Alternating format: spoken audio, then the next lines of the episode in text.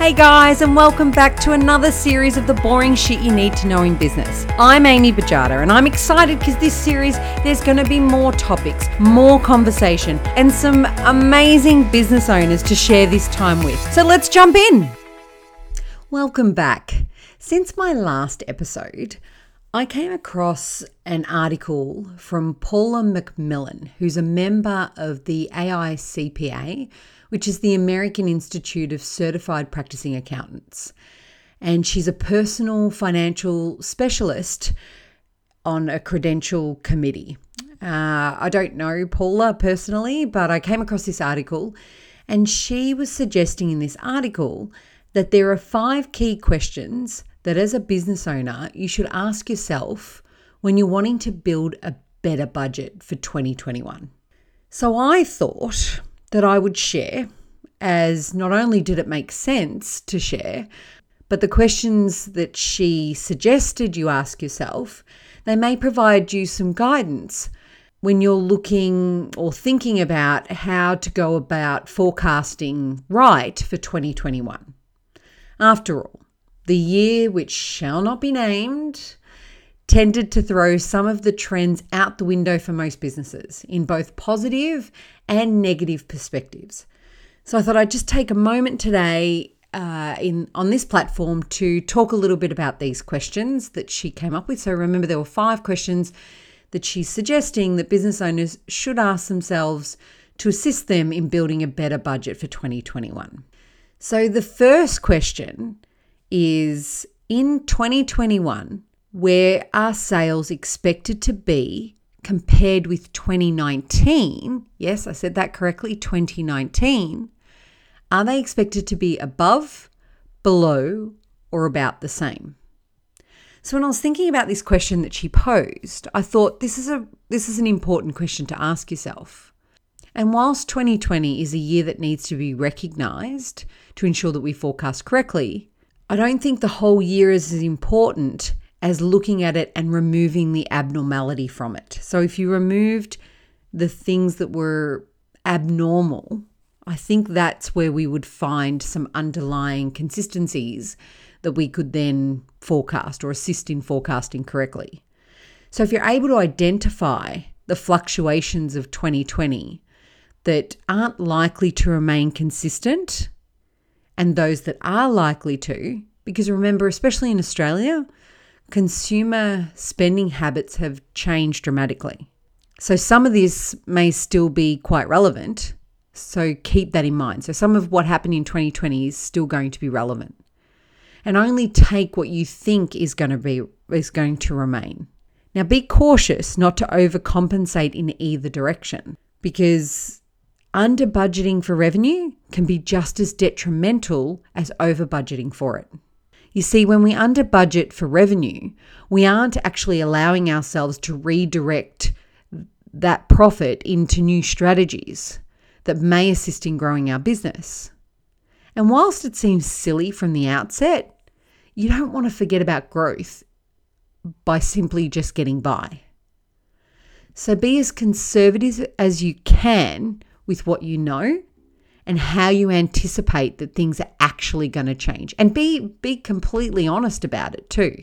Now 2019 may not always be the right year to forecast for some businesses because exposure and consumer behavior may have effectively permanently changed in your business throughout 2020. So just make sure I think this question is really just focusing in on having some sort of hybrid thinking about what may be needed to develop the forecast. And when you're thinking about your sales, are they going to be above, below, or about the same? So that was the first question that she asked, or she said that we should ask as business owners when we're thinking about forecasting for 2021. The next question in a normal environment in 2021, she keeps referring to normal. Let's hope 2021 is normal. But in a normal environment in 2021, how important are your products and services to customers? Are they less relevant? Are they more relevant? Or is it about the same? Now, from the outset, this probably seems like a really strange question when we're all fixed as business owners on the thinking that we know our product or service will benefit someone.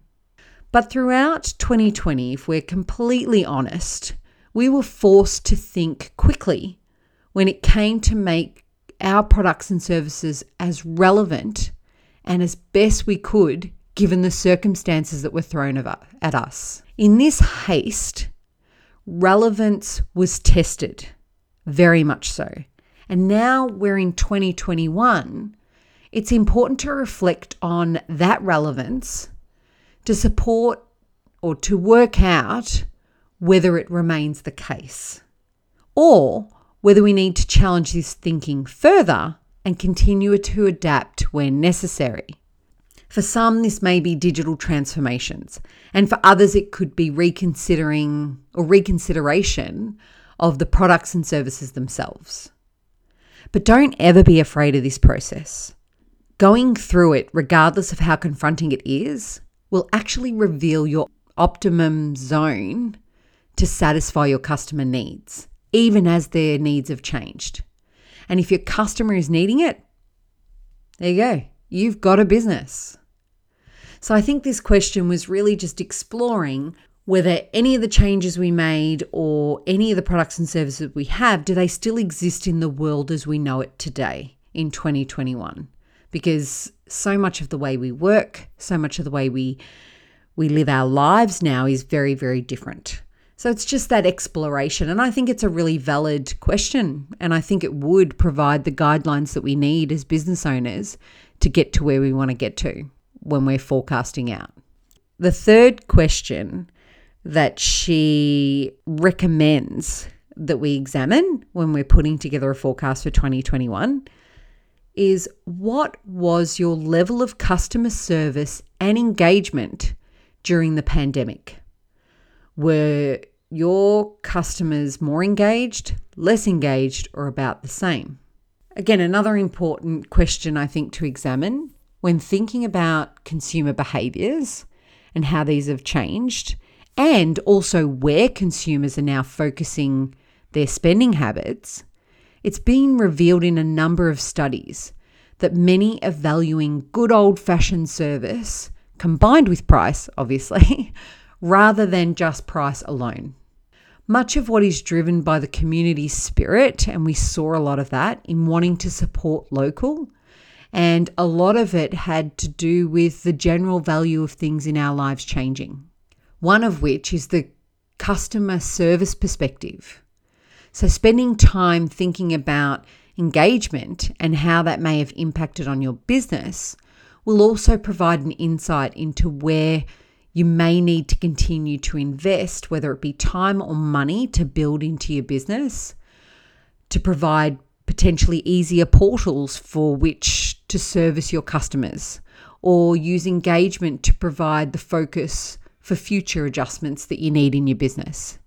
So again, it's it's one of those things that you could either beta test with your customers you may have already been very much exposed to and using this information, but we should continue to review this information about whether or not our customers level of customer service became more engaged, less engaged or about the same.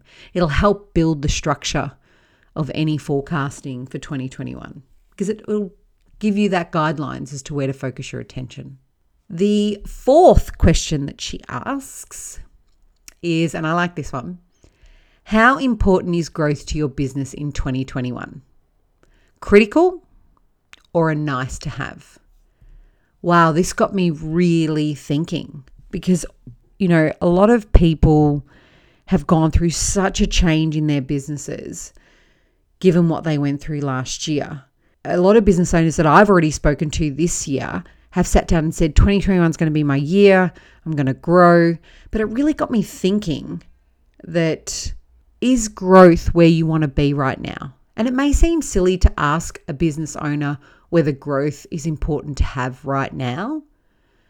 But those that know their businesses intimately enough will understand the stage at which their business is at and seriously consider at this point in time whether whether growth is critical throughout 2021, or whether sustaining and maintaining is the right path for them right now. This will be based on a number of factors, obviously, all of which are specific to the business's own individual strategies and needs. And whilst growth strategies may have been on the cards for this year, it might have been where you wanted to head.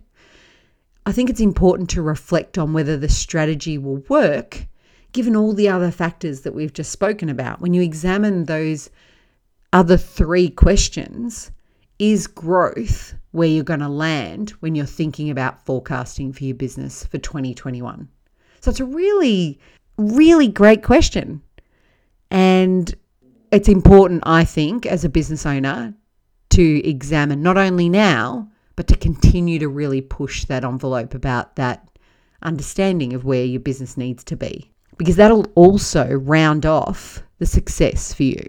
And last, the fifth question that she recommends that we explore as business owners when we're thinking about forecasting for 2021 is how much did you invest in infrastructure and your people based on the expected growth that you were expecting in 2020?